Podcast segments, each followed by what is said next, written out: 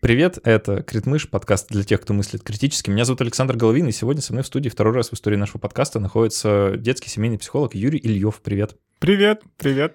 Мы с Юрием сегодня поговорим про школу, а, потому что на носу а, уже 1, 1 сентября, День знаний, и кажется, что он все-таки наступит, есть такое предположение. Поэтому важно поговорить о том, что там с детьми будет происходить и вообще, что такое школьное образование в современном мире. Но прежде чем мы начнем, вместо джингла по некоторой устоявшейся, но грустной традиции прозвучит несколько мгновений тишины.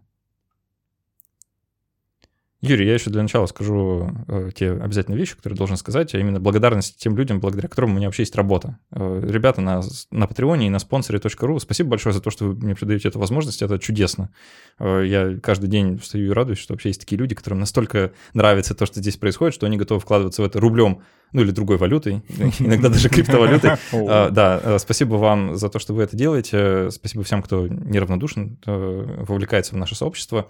А, мы несколько вещей любопытных делаем. Мы записываем расширенные версии эпизодов, там отвечаем на вопросы. Вот сегодня тоже поотвечаем на всякие остренькие, каверзные, которые нам прислали в связи с нашей темой. А, Еще мы проводим дискуссионный клуб каждый месяц. Вот э, на носу у нас новая встреча, она еще не состоялась, когда вы это слушаете, если вы это слушаете тогда, когда этот эпизод вышел, так что у вас есть шанс успеть. Если хотите, все подробности, они написаны на страницах на Патреоне, на спонсоре, там есть соответствующий уровень поддержки, на который можно вступить и попадать на наши уютные субботние утренние дискуссии. Так что заходите, буду очень рад. Юрий, давай начнем наш непростой сказ э, с того, что обозначим какой-то спектр нашей сегодняшней беседы, да, про э, что конкретно мы поговорим, про что школьное тебя лично интересует. Сегодня поговорим, и я хочу поговорить лично про готовность детей к детскому саду, потому что 1 сентября близко, плюс э, готовность детей к школе, 1 сентября опять же близко, и вообще немножко ладно, немножко затрону тему образования в принципе, и сейчас еще появился такой феномен, э, неформальное образование, что это такое, с чем это едят, и не зря ли это все, что мы относимся к детям как к людям, что мы стараемся их мотивировать изнутри, а не оценками. Ну и, в общем, наверное, поговорим про состояние образования, про состояние, состояние детей, про то, что у нас теперь, оказывается, нормы детей в классе 35-40 в первом классе. И э, параллелей много. Минимум 3 в школе. Давай тогда обо всем по порядку. Начнем с детского сада. Э, для меня немножко новая мысль, что нужно готовиться к детскому саду. Да, как вообще определить, что ребенок готов? Это что, что это за параметры личности такие, на которые можно посмотреть и сказать, можно отправлять? Ну, по большей части мы исходим из готовности ребенка социализироваться и приходить в новое общество. А, не зря говорят про 2,5-3 года, по крайней мере сейчас по нормам, а, потому что до этого ребенку это не актуально. Ему актуально быть с семьей, быть с любящей мамой, с любящей папой, либо с кем-либо вообще, в принципе, любящим. Это важно. Желание прийти куда-то в новое место и там заново, что не заново, а что-то новое изучать, входить в новый круг, знакомиться, воспитатели, это все приходит со временем. А сейчас модно и довольно распространено отдавать детей в полтора года в ясли. Тут, честно, надо исходить из э, родителей сохраняющей позиции. Если это действительно необходимо, то есть мама все, не может сидеть больше, она на исходе, у нее нет эмоциональных сил нормально реагировать на ребенка, то есть спокойно, то да, мы можем отдать в полтора года ребенка в ясли, но тогда нужно очень четко и очень скрупулезно подбирать воспитательницу, потому что это, считаете, вторая мама. А по-другому никак. Он же приходит в какое-то новое общество, если он там будет непринимаем, тогда это действительно будет травма. Часто еще бывает, что вот полтора года стукнуло, все, и мама на работу, папа там в принципе на работе, и ребенком, как сказать, не то чтобы не занимаются, но скорее отдали это на попечение детского сада. Это немножко попустительская все-таки сторона. Для ребенка важно сейчас, это вот условно полтора года плюс-минус год, все-таки быть в окружении близких и в окружении теплого отношения. Если детский сад или ясли ему не нравятся, тогда это ярко, яркий повод подумать, а нужно ли о своевременности этого. И иногда можно даже обойтись не детским садом, а, например, няней которая будет приходить, которая будет заниматься с ребенком, которая будет его холить, лелеять, будет относиться к нему как условно к своему маленькому ребеночку, либо к очень близкому эмоционально субъекту. А если мы этим пренебрегаем, то тогда, возможно, будет нарушение доверительных отношений между ребенком и миром в принципе. потому что у него нет разделения между я, кто-то другой, мама, папа, бабушка, дедушка. Он я и другие. А там уже как пойдет. Поэтому, если исходить из готовности к детскому саду, можно посмотреть на его общий уровень развития, можно посмотреть на а, уровень самообслуживания. Если не хватает что-то, то в детском саду ему будет сложно. Если он может уже в два года а, сам одеваться, ну, постольку поскольку, с помощью, конечно, но все же, сам кушать, сам ходить в туалет, ну, классно. Он условно уже на пути к готовности, но честно нужно спрашивать, а ты хочешь? Иногда говорят «нет», а все равно тащат. Иногда дети говорят «да, хочу», но когда э, родители начинают их туда водить, то все, больше не хочу. Момент еще с адаптацией. Адаптация к саду должна быть очень плавной и очень мягкая. Если мы делаем это резко, это чревато, опять же, травмами, и тогда мы подписываемся на несколько лет проблем и сложностей в плане того, что он отказывается туда ходить, что он там истерит, что он дома истерит, что он начинает ак- активно болеть, лишь бы туда не ходить. И тут еще есть момент, как вторичная выгода. Если я болею, вокруг меня все носятся, меня все любят, все холят и лелеют, и в детский сад я не хожу, а еще дают мультики посмотреть, а еще спать сколько хочу. А, родители попадают в ловушку, и ребенок начинает болеть по кругу. Я бы с удовольствием вот тоже в такой ситуации бы оказался, поболел бы. Мне в детстве нравилось это дело, как-то это было приятно. А можно, а можно было еще смухлевать, это я уже потом постарше, когда стал, узнал, что можно там градусник к батарее прикладывать да? и прочие другие приколы, но сейчас, а, наверное, уже никакой не проведешь такой мелочью, ну, хотя не знаю, может. А, но знаешь, вот пока ты рассказывал, да, про готовность, я почему-то так погрузился в какие-то свои детские воспоминания, они у меня каким-то образом остались от э, вот раннего детского сада, не знаю, не у тебя или нет, у меня почему-то есть. Я помню свое э, отношение вот к этому слову «ясли». Mm-hmm. Оно мне казалось довольно страшным, вот, э, в том смысле, что я не хотел там оказаться. Mm-hmm. Да, вот, э, и я внутренне помню свою радость, когда э, мне вот показывали дверь, видишь дверь, а там ясли. Я такой, как здорово, что я там не был. Что я уже э, больше, и мне туда не надо.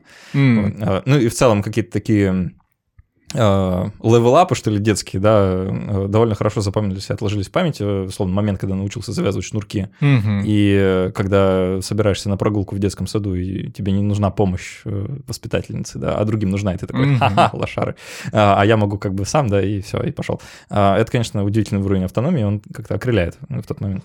А, было время, можно было радоваться таким мелочам. Угу. Но еще я помню момент, это уже постарше я был в том же детском саду, когда все вокруг начинают все вокруг тебя начинают говорить про школу. Mm-hmm. Как-то это наступает внезапно, но потом не отпускает ровно до самого момента. И э, всякие вопросы дурацкие задают, вроде, а хочешь ли ты в школу, а хорошо будешь учиться, а, вот. Ну и там начинают всякие подготовительные задания какие-то, а, ты уже пытаешься предопределить, да, все, все будущие события и научиться всему тому, что тебя будут учить в первом классе. Вот. В итоге в первый класс я так и не попал, это другая история. Вот я сразу пошел во второй, но сильно позже а потом второй раз был во втором классе, но это совсем другая история. Не, не будем об этом. Мы удивительные приключения Жаль. ведущего подкаста, да, оставим за скобками, но э, факт остается фактом, как бы детей начинают готовить к школе задолго до. Э, вот, давай, может, попробуем очертить какие-то признаки, ну, вообще, к чему э, ребенок должен быть готов, да, когда он приходит э, в начальную школу, э, что там его ждет такого э, вот с точки зрения детской психологии, какие вызовы испытания. Не зря спрашивают, на самом деле, очень часто, в школу хочешь и почему? А, потому что смотрят на мотивацию. Мотивация бывает внешняя и внутренняя. И если он говорит, что я хочу учиться, я хочу узнавать что-то новое, я хочу новую роль, я хочу туда попасть, я хочу стать школьником, это условно правильные ответы. А другое, там ручки, тетрадки, у меня купят портфель, а, мне мама обещала что-нибудь за оценки. Но чаще всего говорят либо нет, либо да, но, смо- но смотрят на реакцию родителей на самом деле. Mm. Потому что когда спрашиваешь их, их почему, и они начинают теряться. И тут они резко вспоминают, что говорят им родители. Потому что там интересно, якобы. Потому что там много нового, там воспитатель, нет, там уже не воспитатель, там учительница первая появляется, а ты школьник, у тебя форма. Но это все равно внешние мотиваторы, это не изнутри идет. То есть я хотел бы быть школьником не потому, что мне интересно новое узнавать, а потому что форма. И это другие получаются. Э, да, можно быстро разочароваться тогда. И разочаровываются. Как бы тут нету никакого сюр- сюрприза, что 2 сентября спрашивают, а когда опять будем 1 сентября праздновать? А все, никогда. У тебя еще целый год впереди. И тут ребенок понимает, что на самом деле его обманули. Его обманули довольно сильно. Жестоко. И жестоко. И родители как бы они на этом вообще не акцентируют внимание. И говорят, да, ничего, нормально, справишься, все хорошо, стерпится, слюбится. А ребенок в стрессе, ребенок, э, в, у него происходит адаптация, хорошо или плохо, это другой вопрос. Опять же, при нынешнем количестве детей в классе это, это очень сложно, потому что шум, гам, э, хаос, Все новые ребята. Нету структуры, нету каких-то игр на командообразование, не учат знакомиться как, не учат, что делать, если тебя не принимают, не учат, что делать, если у тебя сосед по парте тебе не нравится. Как бы это все отдается куда-то. Школа говорит, занимайтесь этим в семье. Семья говорит, так мы же в школу-то повели, чтобы вы учили его. Ну, учитель говорит, ну, мы учим буквы. А дальше, а как бы вообще, в принципе, социализироваться, это как? К сожалению, даже родители не умеют. Ну, тут тебе возразят э, и скажут, ну так школа — это в том числе школа жизни. В том-то и прикол, что никак, да, нет, не- нет готовых рецептов. Вот, пожалуйста, маленький человек, э, разбирайся с проблемами, учись, вот оно, вот оно есть, вот она та самая жизнь, потом и придется вот ровно так. Э, Что вот сейчас мы тебя за ручку будем водить, и э, если тебе сосед по парте не нравится, что ты с этим делать, а потом что тебе коллега по работе не понравится, и что ты будешь ко- кому ты пойдешь. То есть вот э, как, как бы, знаешь, начинают проводить какие-то такие параллели, да, и говорить, Мгм. что ну вот, так оно, так оно и должно быть, как будто так и надо. Но это на самом деле чувствуется пренебрежение к себе. Если не нравится коллега или работа, ну, что мешает сменить работу? Что мешает сменить профессию? Что мешает сменить сферу? Э, Нам не дадут медаль в конце жизни за превознемогание бед и невзгод. А, блин, точно. Да, да, и эта мысль на самом деле отрезляет, потому что а зачем тогда терпеть? И тут логичный момент. А что с этим можно сделать? А никто ничего не знает. Школу мы менять не будем, класс мы менять не будем, а соседа по парте учительница менять не будет. Максимум она тебя отсадит подальше, чтобы ты не мешал, со своими мне не нравится. Ну, Ну, это... благо, когда 35 детей, можно, в принципе, в дальний угол там. А проблема в том, что нет. У нас-то помещение не масштабируется. А, Они просто как килька, в килька в банку набиваются, и у нас там 3, 4, 5 рядов по бесконечному количеству парт вдаль уходит. И, опять же, напоминаю, хватит одного особо яркого, либо небольшой компании, чтобы урок разрушить. И вот у нас получается, те, кто бунтуют, разрушают урок. Допустим, условные 50%, которым не так, не сяк, они распадаются, кто-то присоединяется к бунту, кто-то начинает свои дела делать, а та остальная часть, которым было интересно, и они готовы, и им актуально изучать что-то новое, они никому не нужны. Не до них, потому что учитель борется с теми бунтовщиками за власть над уроком. ну ту- тут, э, в принципе, впору вкинуть мысль, что ну, школа не для того, чтобы учиться. Она, для чего-то другого. Э, По крайней мере, в том виде, в котором она сейчас мне представляется, в том виде, в котором она существует. Э, Давай, может, попробуем вот в каком-то сравнении, что ли, э, наши разговоры построить. Э, Как есть и как условно должно быть, или как ты видишь должно быть. Как должно быть? Честно, я пришел к выводу, что примерно 7 детей на одного взрослого должно быть такое сочетание. А по-другому э, складывается так, что дети начинают кучковаться своими анклавами маленькими. И контролировать это довольно сложно.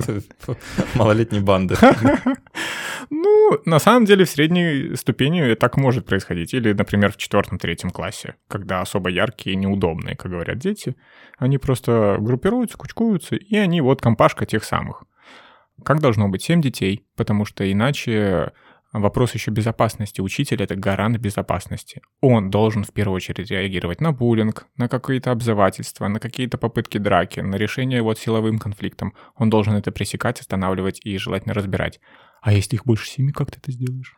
Тут опять э, какой-то внутренний голос возражает тебе и говорит, «Ну, подождите, что учитель будет разнимать детей, а как же, как он научится постоять за себя, А, как, э, если тебя бьют, тут надо дать сдачи, там, э, как я столкнулся с таким, эм, прям, ну, не наблюдал вживую, но зна- знаю такие примеры удивительного родительского воспитания, когда ребенок приходит с прогулки, и э, рассказывают, что вот в меня там э, мальчик на площадке кидал камнями, да, ему отец говорит, ну так, а ты кинул ему в ответ это камнем? В следующий раз обязательно. Вот, и все эти замечательные методы воспитания, то есть такое ощущение, как будто у нас все немножко с ног на голову, да, поставлено, и такое ощущение, как будто ребенок должен сам каким-то образом научиться справляться вот с этим вот буллингом, если он с ним происходит, ну, ну, это пацанский этикет просто, да, какой-то у нас такой э, возведенный в ранг, в ранг государственной религии почти, что, ну как это, слабых бьют. Да. Мы по фене живем, понимаешь? За базаром не следишь? В щи получил. Тут, понимаю, тут как бы, если это происходит во взрослой жизни, мы же не идем бить лицо, мы звоним в полицию – мы приходим к каким-то специализированным органам, которые этим и занимаются. Суд, адвокат, психолог, медиатор, кто угодно, но мы не идем отвечать агрессией на агрессию, а мы учим детей, тебя ударили, дай в глаз тоже. И не, неважно, это в годик, в два, в три, даже когда у него просто нету понимания того, что можно решить вопрос по-другому, мы ему даже не предоставляем эти возможности, мы не даем ему выбора. Мы сразу говорим, бей в глаз, этим заканчивается, и в итоге потом он вырастает с пониманием того, что если я сильный, если я могу пить в глаз, то я буду получать то, что я захочу. И однажды он натыкается на того, кто ему даст в глаз. Ну что ж, Дикий Запад, добро пожаловать. Жаль, револьверов нет на улице у всех. Где-то даже такие фильмы были, знаешь, мне они страшно нравились в свое время, потому что я тоже когда-то был жертвой школьного буллинга, и как, через это проходил тоже, да, через эти замечательные взаимоотношения. Прям, знаешь, ты киношка, да, где буквально главный герой там попадает в новую школу, и первое же, что он делает, как бы зная, чем закончилась предыдущая его школа, да, он как бы в первый же день ищет самого большого мальчика на площадке, как бы идет с ним начинать драку, да, чтобы продемонстрировать, что он бешеный, с ним лучше не иметь никакого дела. Вот. И, и, это, и это на самом деле воспринимается как э, адекватная стратегия самозащиты, да, адекватное поведение, то есть, э, ну, до такого такого доходит. Очень в тему ты сказал этот пример, потому что я недавно смотрел отрывок из Гриффинов, когда там Мэг вышла из тюрьмы, и она сразу спросила, кто здесь самый здоровый, самый наглый. И она сразу избила вот своего отца, кто здесь самый веселый, и тоже его избила. И вот она стала главарем семьи. Ну, разве это так делается? Вот, да, ты хорошо эту параллель провел с тюрьмой. Mm-hmm. Она ровно то же самое действует и там. То есть как будто бы это одно и то же. Да, да. Ну и на самом деле, э, если вы задумываетесь о том, задумываетесь о том, что правильно ли это, а вот мы выросли и нормальными. Правда ли? Давайте оглянемся вокруг и посмотрим на мир в целом. Это тот мир, который мы хотим оставить нашим детям и внукам. Это то, к чему мы шли вот этими тысячелетиями эволюции какой-то. У нас божественные технологии и мышление средневековья. По-моему, это дикий дисбаланс. А проблема в том, что никто не учил, как воспитывать, никто не воспринимал это всерьез. Еще есть момент, что в советский период у нас до 30-го года еще более-менее была психология, потом за счет чисток и запретов у нас все это убрали, и у нас появилась карательная психиатрия. И отсюда появилась еще и страх перед пси вообще. Невролог, психолог, психиатр — это все страшно. Невролог еще кое-как, потому что близко к медикам. Но все, что... На учет поставят и все. Да, так понимаешь, у нас школьники боятся, например, обращаться к психологам, потому что в школу все передадут. А потом все расскажут, а потом я еще и работу не найду. А на самом деле у него, к примеру, депрессия. Ну что, у нас с депрессией чуть ли не каждый второй. И всех не переставить. Плюс еще вопрос компетентности. По идее, это не должно дальше уходить, чем кабинет психолога. Можно в какую-то характеристику, например, занести там педагог-психолог, если занимается. Но это, опять же, внутренняя кухня. Оно не передается. Если, конечно, человек становится опасен для общества, то есть дальнейшие механизмы взаимодействия. Но мы даже не доходим до кабинета. Просто сказать или спросить, а со мной точно все нормально?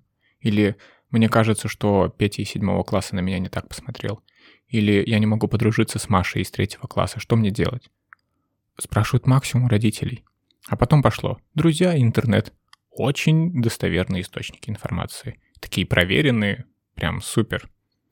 Э, я сразу, знаешь, заставлю за скобкой весь вот этот пласт нашего разговора про то, что ты вот говоришь, 7 детей на учителя, да, там один учитель на 7 детей, и вот э, тебе адекватно возразят, что скажут, ну, у нас нет столько учителей. И будут правы, да, что в целом ну, нет возможности так сделать, и это как бы отдельная часть беседы, которая, ну, наверное, не про психологию, не про, угу. э, а про что-то другое, да. Это, У нас есть министры, чтобы так думать об этом. Да, да, поэтому мы вот им оставим как бы эту задачу, э, важно просто обозначить, что, наверное, это было бы адекватнее, чем 35 детей на одного учителя, с которыми он, очевидно, не может справиться. Да. Да.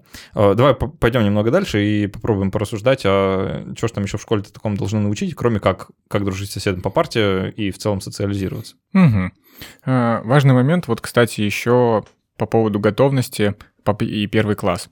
А, сами можете посмотреть, готов ли вас ваш ребенок высидеть 40 минут или 45 минут, просто сидя на одном месте, занимаясь не всегда интересными вещами.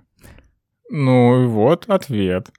И начальная школа как раз она должна быть нацелена на то, во-первых, на принятие себя, что я окей, со мной все нормально, меня принимают таким, какой я есть. Вопрос, если ты разрушаешь пространство, то тут отдельный момент, и тогда может быть такое, что тебя не принимают. Ну, потому что ты идешь и разрушаешь пространство. В смысле, а. ты мешаешь вести урок? В этом как минимум как максимум ты начинаешь кидаться стульями. А то есть ты буквально разрушаешь пространство? Да, да. Ну и пространство урока, это можно кричать, можно привлекать к себе внимание. Сложно его винить за то, что ему не хватает внимания, и он пытается привлечь его как умеет. Ну, я лично не могу за это винить. Учителя отлично с этим справляются. Вообще все хорошо у них, ты хулиган, все. И он повесил на себя ярлык, что он хулиган, и он начинает себя вести как хулиган, как он понимает началка, также начальная школа, э, для того, чтобы научить учиться. То есть меня очень забавляют моменты, когда а, учителя там или при организации каких-то мероприятий ты должен выучить роль. Вот твой текст, учи. А как учить? А что? Что с этим делать? Какие-то мнемотехники? Как вообще способы? Никто не знает. А учителя, по идее, должны этому учить. Они должны рассказать, как это. И потом уже уметь, ну, вернее, строить процесс так, чтобы ребенок умел учить какой-нибудь текст, а не просто давать ему текст и сказать «вот учи». А вопрос э, таблицы умножения во втором классе. Меня от этого дико бомбит, потому что это насилие. Не могу не согласиться. У меня просто сейчас флешбеки за флешбеками по этому поводу. У меня бабушка математика, вот, которая занималась моим воспитанием во многом, да. Поэтому я хорошо помню, у меня до сих пор некоторые, вот некоторые умножения, типа там... 7 а, на 7? А, ну, нет, 7 на 8. 8 на 8, да. 8 на 8. Это классическое. Ну, и вот, получается, что не своевременно. Мы на самом деле, если уж честно углубимся в историю, то у нас э, система школьная, она немецкая времен индустриализации детей нужно было где-то оставить, чтобы родители шли на завод. И вот они построили здание либо на самом заводе, э, либо где-то рядом. И вот они сгоняют детей, дают ему взрослого, а дальше сами. И у нас это Советский э, Союз перенял это, как-то модифицировал, но по большей части все осталось так же. А мы говорим сейчас о каком-то интеллектуальном э, ресурсе, о каких-то индивидуальных образовательных маршрутах, а еще о чем-то. Но у нас школа — это призаводское какое-то пространство, где вообще не думают о том, как раскрыть твой внутренний потенциал. Они думают, как тебя запихнуть в рамки, и чтобы ты точно знал таблицу умножения во втором классе. Иначе ты не такой. Э, давай про это подробнее, про таблицу умножения во втором классе, потому что не совсем понятно, а что не так-то? А, типа, а, ну, я выучил вроде нормально. Зато таблицу умножения знаю. То есть э, и, и, вот это, мне кажется, довольно любопытная штука, потому что если вы возьмете, там, не знаю, шестилетнего ребенка и попробуйте заставить его перемножить 7 на 8, да, угу. э, вы довольно быстро поймете, что у него в голове как будто бы не хватает каких-то нейронов, которые отвечают угу. за умножение. Угу. Да, ну, просто, ну, не дается ему, да, там 2 плюс 2 сложить еще как-то может получиться, да, э, умножить э, там, 7 на 8 — это за гранью фантастики, да, и кажется, что это нормально видимо, когда-то наступает возраст, когда это дается легче. Легче, действительно. Вопрос своевременности. А, плюс у нас любят говорить про индивидуальность и индивидуальные нормы. И кто-то в 6 лет уже может считать довольно неплохо. А кто-то в 6 лет, ну, один плюс один, и там с пальчиками вместе начинает разбираться. А, всем ли нужно? Нет. Если ребенку идет и ему интересно, ну классно, ура, вы можете только порадоваться, что у вас ребенок как-то предрасположен к какому-то математическому мышлению. Если он э, плачет и вы портите ему и себе время и лето, какой смысл? Ради чего? Ради кого? В пятом классе он не выучит? Выучит. Деньги ему дайте, расскажите, сходите в магазин и покажите, для чего на самом деле нужно уметь считать. Он очень быстро это начнет делать. Блин, тут проблема может возникнуть только в том, что уже при приходах в магазин особо не надо считать, потому что просто карту прикладываешь к терминалу, в общем-то, на этом и все заканчивается. То есть, ну, не пригодилась э, математика. Эм, знаешь, чего меня еще учили вот в начальной школе? Mm. Что я тоже считаю пыткой до сих пор и припоминаю всем, и хуже того, что это не пригодилось еще больше, чем таблица умножения. Прописи и А-а-а. пропис... вот это вот э, красиво писать меня учили. Проблема в том, что я пошел сразу во второй класс, как я сказал, да, и поэтому я миновал вот этот первый, и там учили писать, я, придя во второй класс, умел писать только прописными буквами. Угу. То есть, ну, буквально, да. И мне там дали довольно короткий испытательный срок, чтобы я научился. И началось. Вот это вот э, прописи за прописями, я ненавижу все вот эти вот курсивы, Russian курсив, да, makes me cry, это вот э, ровно про меня. И э, хуже всего, что, э, ну и где мы сегодня? Я, конечно, пишу иногда от руки, но ну, по русскому языку у меня всегда была четверка, даже в лучшие времена, да, а потом и тройка. Как бы ровно, ровно за то, что мне стали снижать оценки за почерк, потому что, ну, ну он, очевидно, был хуже, чем мог бы быть, да, потому что скорость была важна. А, вот, а потом мне перестало хотеться, вот, и казалось бы, зачем? Такое ощущение, вот мне срезонировало то, что вот это сравнение, которое ты привел, да, с э, предзаводским каким-то э, местом, куда сгоняют детей, просто чтобы занять их время, пока родители не освободятся. А, такое чувство, что, ну, что угодно сгодится. Типа, ну, пусть, пусть пишут, вот, пожалуйста. Да, там, ну, считают, да, или что там, из учебников в тетрадь переписывают что-нибудь. Тут есть момент, я на самом деле изучал, тоже задался этим вопросом, а зачем? А, на самом деле полезненько, потому что мелкая моторика. Мелкая моторика — это равно речь, ну, как бы не совсем равно, но очень сильно близко. Плюс дополнительно к этому а, функция прописей — это влияет на общность передачи информации. То есть, если твой почерк непонятен, ты не сможешь передать свое написанное знание куда-то дальше. Это получается какой-то твой собственный шифр, который никто, кроме тебя, его расшифровать не сможет. А, вопрос акцентуации на этом внимания. То есть, если у ребенка не идет или идет слабо или сложно, ну, немножко приспустите, отпустите это, он дойдет до этого. Когда, во-первых, это станет актуально, во-вторых, может, у него физически не развита кисть, и он не может, а вы над ним сидите, он орет, он плачет, вы истерите и тоже его там, например, бьете или наказываете.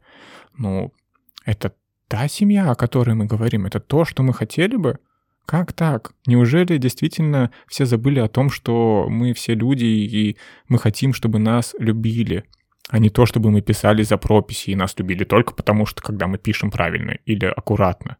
Ну, это, по-моему, действительно как-то все перевернулось сверх на, ну, сверх вверх ногами. У меня вопрос, на самом деле, вот про... Э, я принимаю вот этот аргумент про мелкую моторику, да, я его много раз слышал, как ты можешь понять. Еще, кстати, запоминать проще, когда ты пишешь. Согласен, угу. это, это все работает. Угу. Вопрос в том, что, ну, откуда мы это знаем? Наверняка есть научные исследования, которые подтверждают, угу. что, да, действительно, при разработке мелкой моторики, при письме, там улучшается как-то функция памяти, еще что-то, это все измерено. Угу. Есть вот конкретные научные статьи, на которые можно показать, сказать, вот смотрите, угу. да. У меня вопрос, а что, а иначе нельзя? Ну, давайте взглянем откровенно на современный мир. Вы когда, вот, дорогой слушатель, когда вы последний раз писали от руки так, чтобы это было важно? Угу. Ну, вот ну, не для себя, может, там, не в свой блокнотик, да, для себя там пометку какую-то сделать, а вот, ну, по-настоящему, да. Mm-hmm. Я, может, когда какие-то государственные бумажки заполняю, там... Заявление. Э, заявление, да. Если я скажу, где я последний раз такое писал, будете очень смеяться, это было в суде. Вот, для этого нас и готовят. Все стало на свои места. Да, да, я такой вспоминаю, как пишется слово ходатайство. Да, это, э, ну, тогда пригодилось, действительно, но не всем, слава богу, э, пригодится именно в таком качестве применить. Э, вот, но так или иначе, есть ощущение, что можно иначе эту мелкую моторику развивать. Я сейчас ману вот этот вот, как это называется? Воздушный пластилин. Воздушный пластилин, да, мне, мне дали, очень прикольно его менять. Вот, ну, такое чувство, как будто тоже мелкую моторику развивает. Может, не про письмо, конечно, да, но а что, вот когда на клавиатуре печатаешь, мелкая моторика не развивается? Э, может, чуть иначе, да, но э, просто вопрос в том, а может быть, э, это было бы полезнее с точки зрения подготовки к современной жизни, угу. а, а с другой стороны, может быть, эффект был бы тот же. Мы же не исследовали, мы не знаем. Ну, у меня сейчас такое предположение, что исследований мало на этот счет. Ну, или меньше. То есть вот это как будто бы, ну, нельзя сказать, что вот все, э, будем всех учить писать от руки. Э, люди уже давно с киберпротезами, все генно-модифицированные, э, живем на Луне.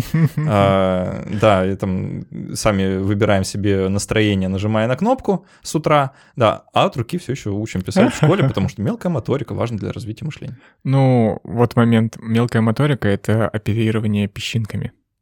А печатание это немножко другое, это все-таки больше на пальцы, это больше крупной моторики подходит. Mm.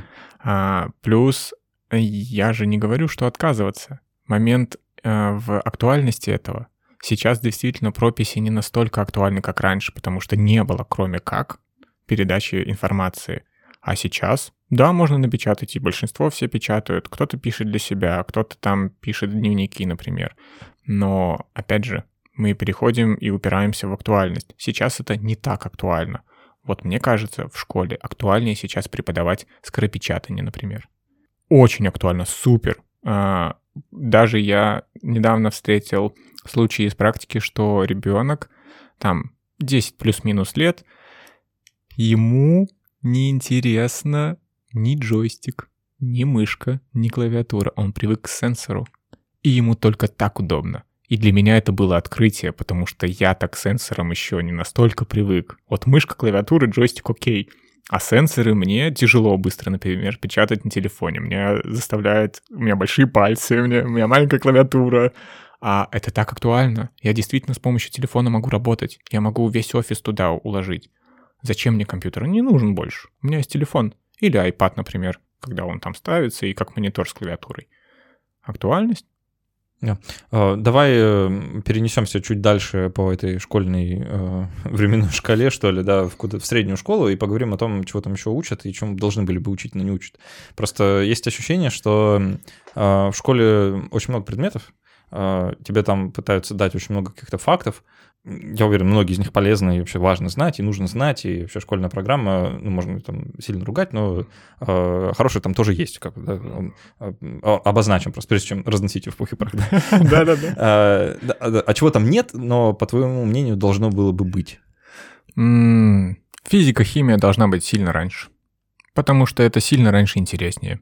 Э, эксперименты приучить любой, ну, вернее, показать, что это круто, классно, и как-то приучить или способствовать любви к проведению экспериментам, это же, ну, начальная школа, иногда даже детский сад, иногда даже ясельки, то есть там кидаться-то предметами так интересно. Там, конечно, без понимания, но тем не менее это интересно, потом это интересно, а потом оп, и у нас больше нет физики. У нас есть окружающий мир, у нас нет химии, хотя на самом деле соду добавить и уксус, ну, в любом возрасте это весело. Пока не попробуешь, такой, ага, окей, я понял, все, больше не интересно. Нет, жди до конца. И как у нас это еще и выглядит, у нас не проводят в основном эксперименты. У нас проводят лабораторные работы, и сейчас мы будем учиться их заполнять. Правильно. И вот у нас получается ассоциация физика — это не эксперименты и веселье, а это формулы и лабораторные работы, которые, если ты там неправильно где-то что-то написал, все, у тебя сразу вся работа, вся, сразу вся лабораторка, тройку максимум. Хотя на самом деле это ж так интересно. Это, это прям мир, то есть это э, сопромат. Вот, кстати, сопротивление материалов тоже интересно. А, мальчики любят машинки друг от друга стукать или смотреть, а что если кинуть камень в глину, в воду, в бетон? Он же смотрит на то, как расходятся волны, как физический мир э, реагирует на наше воздействие. По-моему, это сильно интересно, но раньше. Классный момент, скажу тебе еще про среднюю школу, пятый класс. Как думаешь, чему учат на информатике? Э, кукарачу программировать. Пейнту. А, да? Да, а, Пейнту. Даже не Coral Draw? ну, я когда первый раз увидел эту программу, я такой, о боже. М-м, считаю своим маленьким педагогическим подвигом, что у меня ученик пятого класса вместе со мной разобрался, что такое NFT. Ва. И мы... Я до сих пор не знаю. и что... мы оба пришли к выводу, что это какая-то пирамида. И вот, понимаю, представляешь, пятиклашка понял, что такое NFT, что такое крипта, условно. И вот его мир, вот пятый класс. Ему просто интересно, ты ему это рассказываешь с применением еще к жизни, к каким-то историям, к аналогии, и все. А у нас нет, у нас сложно даже разобраться взрослому, что уж там про детей. А они быстро это схватывают, они быстро анализируют. Конечно, каждый на своем уровне. А, не надо всех заставлять понимать, что такое NFT. Не всем это интересно. Но есть пятиклашки, которым это интересно и которые уже готовы в этом разбираться. Впереди еще квантовый компьютер. У нас, я тебе не помню точно статистику, но вроде около 10-30% понимают его принцип. Там разница в том, что у нас классический компьютер — это 1 и 0, то есть да, нет состояния, а там еще есть третье состояние. У меня это не укладывается в голове. Я не понимаю, как есть вот эта третья фаза. И да, и нет одновременно. Я тоже ничего про это не знаю. А, боюсь, что это нас уведет совсем в другую сторону, в которой ни ты, ни я не разбираемся, но хорошо. Да, да. Хочу немножко прокомментировать э, про Paint. Знаешь, э, я вот в этом возрасте занимался тем, что я очень любил PowerPoint может показаться странным, как вообще можно любить PowerPoint, я тоже не знаю теперь. Но, но раньше, я знаю, чем там занимался? Мы э, с сестрой мультики делали. Мы просто... Ну, там же анимация есть, вот, и мы просто рисовали мультики там и как-то себе сами запускали. Э, прикольно было, то есть это, это не в школе, конечно, ни разу, э, такая самодеятельность была. Ну, давай я еще добавлю сразу про информатику, потому что я прям вел у пятого класса информатику, было интересно. Я на самом деле ориентировался на прикладное значение, и я первым делом познакомил их, например, с тем же Photoshop Online. Мне не нужен Photoshop на компьютере, у нас это все уже есть в браузере. И они начали очень быстро кто что делать. А, я их мотивировал тем, что «а давайте замутим мемы». Сделайте для меня, про меня мем, для меня мем. И это будет один из форм зачета, например. Потом, например, есть такой сайт Стамина, когда скоропечатание. И там были ци... они сами устроили соревнования, кто быстрее напечатает, а, соревнования, у кого будет э, лучше точность, то есть где меньше, у кого меньше ошибок. Кто-то стремился к 100%. Они сами это все придумали и сами очень быстро разобрались. Еще, например, девочка, которая любит рисовать, и есть какое-то стремление к художнику и какому-то изобразительному искусству. Я познакомил ее с таким пониманием, как нейронка, которая сейчас рисует на заказ. Вот там первая версия Дали, а сейчас есть вторая версия, и слушай, весело, задорно, и они уже понимают, что это в мире есть. Для них это не будет магией. А плюс, если девочка будет дальше заниматься рисованием, она лишний раз задумается, не лишит ли ее работы нейронка в будущем. И как-то будет адаптироваться уже. Про эксперимент еще хотел добавить. Мне действительно кажется, что это важно было бы сделать пораньше, да, как ты сказал, физику, химию. Вот это все это очень интересно, действительно.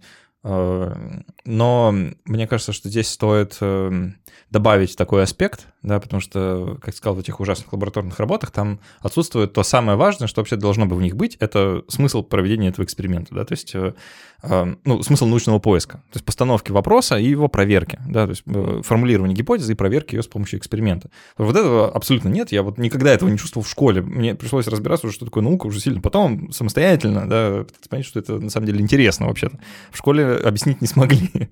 Но э, я сам э, периодически какие-то эксперименты сам по себе устраивал. То есть вот ну, э, было интересно. Знаешь, вот самое классное, что я делал. Вот я до сих пор помню э, свое удивление на этот счет. Я, это, наверное, где-то вот в средней школе было, может, там седьмой или около того класс. Э, я где-то узнал, что, ну, вот, услышал, что вот наше восприятие температуры, оно сильно зависит от того вообще, как... Э, что оно может сильно отличаться в зависимости от того, какой температуры мы. Uh-huh. И что одно и то же, эм, одна и та же штука может показаться и холодной, и горячей, в зависимости от того, холодны или горячи вы. То есть это относительно такая вещь. И можно провести простой эксперимент. Если у вас есть дети, или вы сами э, э, экспериментатор, э, возьмите, проведите, это очень классно. Берете три емкости, с, в которые можно набрать воду, и куда можно, ну, примерно там по локоть или под, под половину локтя опустить руки. Uh-huh. В одну жидкость набираете очень холодную воду, в другую очень горячую, ну, в разумных пределах. А в среднюю емкость набираете воду комнатной температуры. Опускаете руки в крайней жидкости, в одну в холодную, другую в горячую, держите там пару минут, насколько хватит сил, упорства терпения, пока а, и то, и другое не покраснеет. А, а потом берете эти две руки, кладете в среднюю емкость. И вот удивительное дело, одной руке вода кажется холодной, другой горячей. А, и это ну, пробуждает какое-то размышление на тем того, как мы вообще воспринимаем температуру вокруг, да, что это, ну, это интересно. Да, а, естественно, в школе ничего подобного никогда не произойдет, а, а даже если произошло бы, то, естественно, сопряжено было бы с огромным количеством писанины. А, никому не нужно, да, то есть это ну, было бы здорово, если бы вот это вот э, элемент маленький, но на самом деле очень человеческий, вот этот элемент научного поиска, он бы в школе появился, то есть была бы возможность самостоятельно сформулировать какую-то гипотезу, ее проверить и убедиться в том, что она правильная или неправильная, это было бы, конечно, чудесно. Ну вот тут мы упираемся в количество детей на учителя. Чтобы каждому, представь руки там, это сколько тазиков нужно, это сколько времени, это сколько контроля, там все будет в воде. Кто-нибудь да. кого-нибудь обливать начнет, и ты не сможешь сохранить чувство безопасности у детей, потому что их там 30-40, а ты один, везде тазики, неудобно добежать до того и дать оплеуху. Ну, кон- конкретно этот эксперимент, возможно, больше для домашней ванны подойдет, конечно, да, чем для классного О, урока. кстати, еще момент ты очень хорошо, очень плавненько подвел к относительности. Но ведь это же потрясающе. И то же самое про 5 минут. Я вот рекомендую э, ставить таймеры, прям честно таймеры с детьми, чтобы, ну, типа, нам пора собираться, давай закругляйся. Он такой, сейчас еще 5 минут или еще чуть-чуть. И вы договариваетесь, так, 5 минут, 5 минут. Вы ставите таймер, он звенит, и тут никто не виноват. Нету субъективного решения родителя, что так, все, я решил, нам пора собираться. Нет, ребенок сталкивается с понятием пяти минут и с этой относительностью, что если он будет делать уроки пять минут, это бесконечно. Если он играет эти пять минут, это секунды. Классно, почему с этим не знакомить раньше? И снимаем ответственность с себя, потому что тут никто не виноват, мы с тобой договорились, э, звонок звенит, таймер прозвенел, нам пора собираться. Конечно, будет реакция недовольства и бунта какого-то, но она направлена не на взрослого, а на того, что мир не такой, какой нам хотелось бы. Но тут мы можем только посочувствовать и вместе погоревать это об этом. А, что перенесемся еще дальше по школьной, школьному возрасту и обсудим, что же там в старших классах такое должно было бы быть. Интересный момент, что бы там должно быть. Мы в прошлый раз с тобой про пубертат говорили, да? Да, да, да. Тут, наверное, стоит как-то пару слов сказать про то, чего у нас нет в школе, но могло было бы быть про секс-просвет? Угу. Психология, секс-просвет, философия, логика, э, умение, ну, то есть искусство дебатов, ну, супер было бы важно. Как ты должен уметь поставить, ну, вернее, рассказать свою точку зрения так, чтобы, во-первых, не задеть никого, ныне это актуально, но и аргументировать ты должен правильно. А, знакомить э, людей и детей с понятием свободы слова или безопасность. Что мы сегодня выберем? То есть, исходя из того, я могу говорить все, что хочу и все, что думаю, без э, опасения кого-то задеть, потому что все тут, например, собрались, чтобы действительно высказаться по-настоящему. Либо за безопасность, когда мы выбираем слова, когда мы не хотим кого-то обидеть. Можно было бы там же э, рассказать про замечательные логические ошибки в аргументации, да, про да. Э, разные риторические приемы, которые люди используют, э, про то, что вообще убедительно, а что неубедительно. Да, критическое мышление то самое, плюс защита от пропаганды, плюс какие-то еще моменты. То есть, ну, развивать можно бесконечно. Было бы желание, а нет. Мы сейчас будем готовить к ЕГЭ-ОГЭ, у нас тут впереди три года. Поехали. Больше ни для чего 10-11 класс не очень-то и нужен на самом деле сейчас. И дети, к сожалению, не хотят идти в 10-11 класс. Какой смысл? Они быстрее сейчас после 9 получат какую-то профессию, они быстрее сепарируются от родителей, потому что они тоже там, скорее всего, не просто так а желание есть у ребенка быстрее свалить куда-то. А, и вот, конечно, государству это нравится, потому что нам люди нужны на заводе, и нам не нужны все эти менеджеры с высшим образованием. Я сейчас утрирую на всякий случай, но все же. В этом ничего плохого нет. Вопрос в том, зачем это? 10-11 класс сейчас для меня под вопросом, потому что государство требует одно — ЕГЭ. Все. Еще думают о том, чтобы какое-то портфолио школьника делать, там, начиная с первого класса, чуть ли не с детского сада, со всеми характеристиками, со всеми докладами, со всеми какими-то конкурсами — вместо ЕГЭ. Ну, не знаю, идея теоретически неплохая. Как это будет реализовано, да, скорее всего, плохо.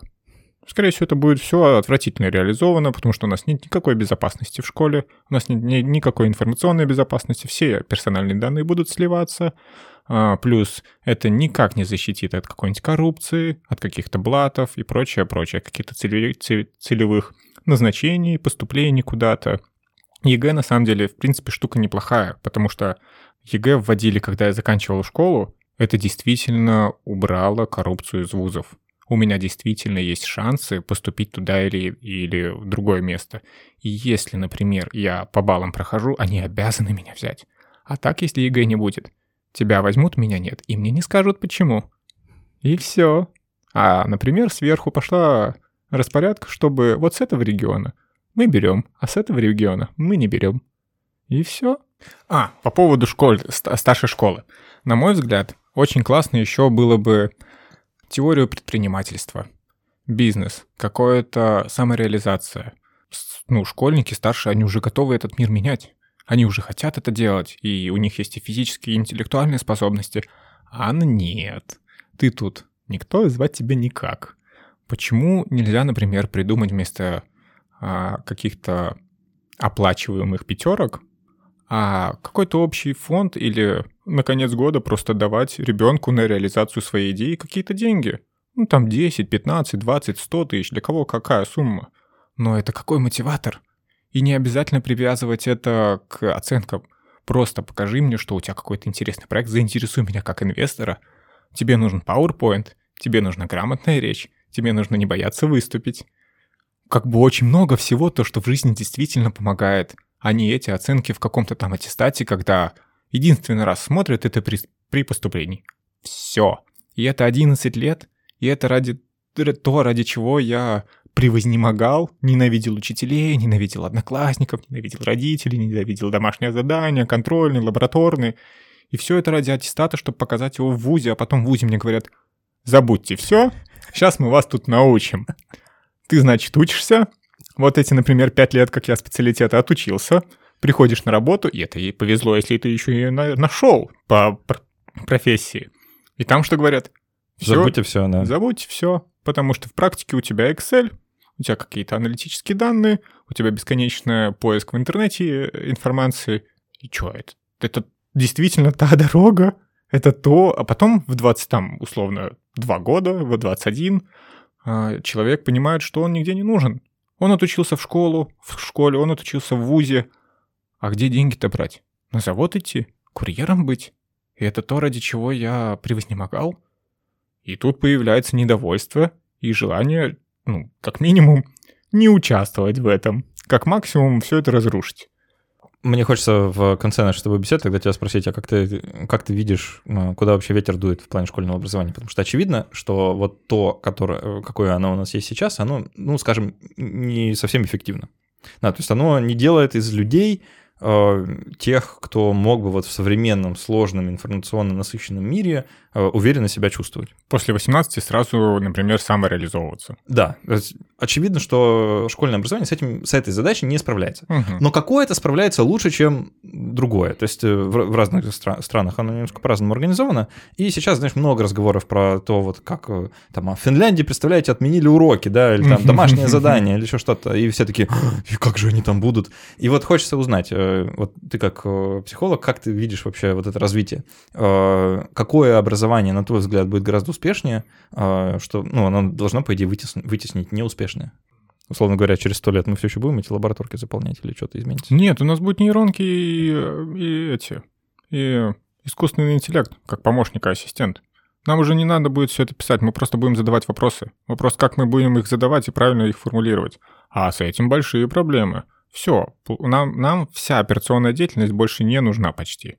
У нас вон Дали 2 есть, ты просто ему пишешь списком, что ты хочешь увидеть на картинке, и он тебе сам это генерирует. То же самое будет и с квантовым компьютером. Мы просто задаем вопрос, и мы получаем ответ. Кто будет задавать вопросы, с, какой, с каким подтекстом и ради чего, это уже большой вопрос. И наше современное образование не сможет вопреки скорее появятся люди, которые будут это уметь делать.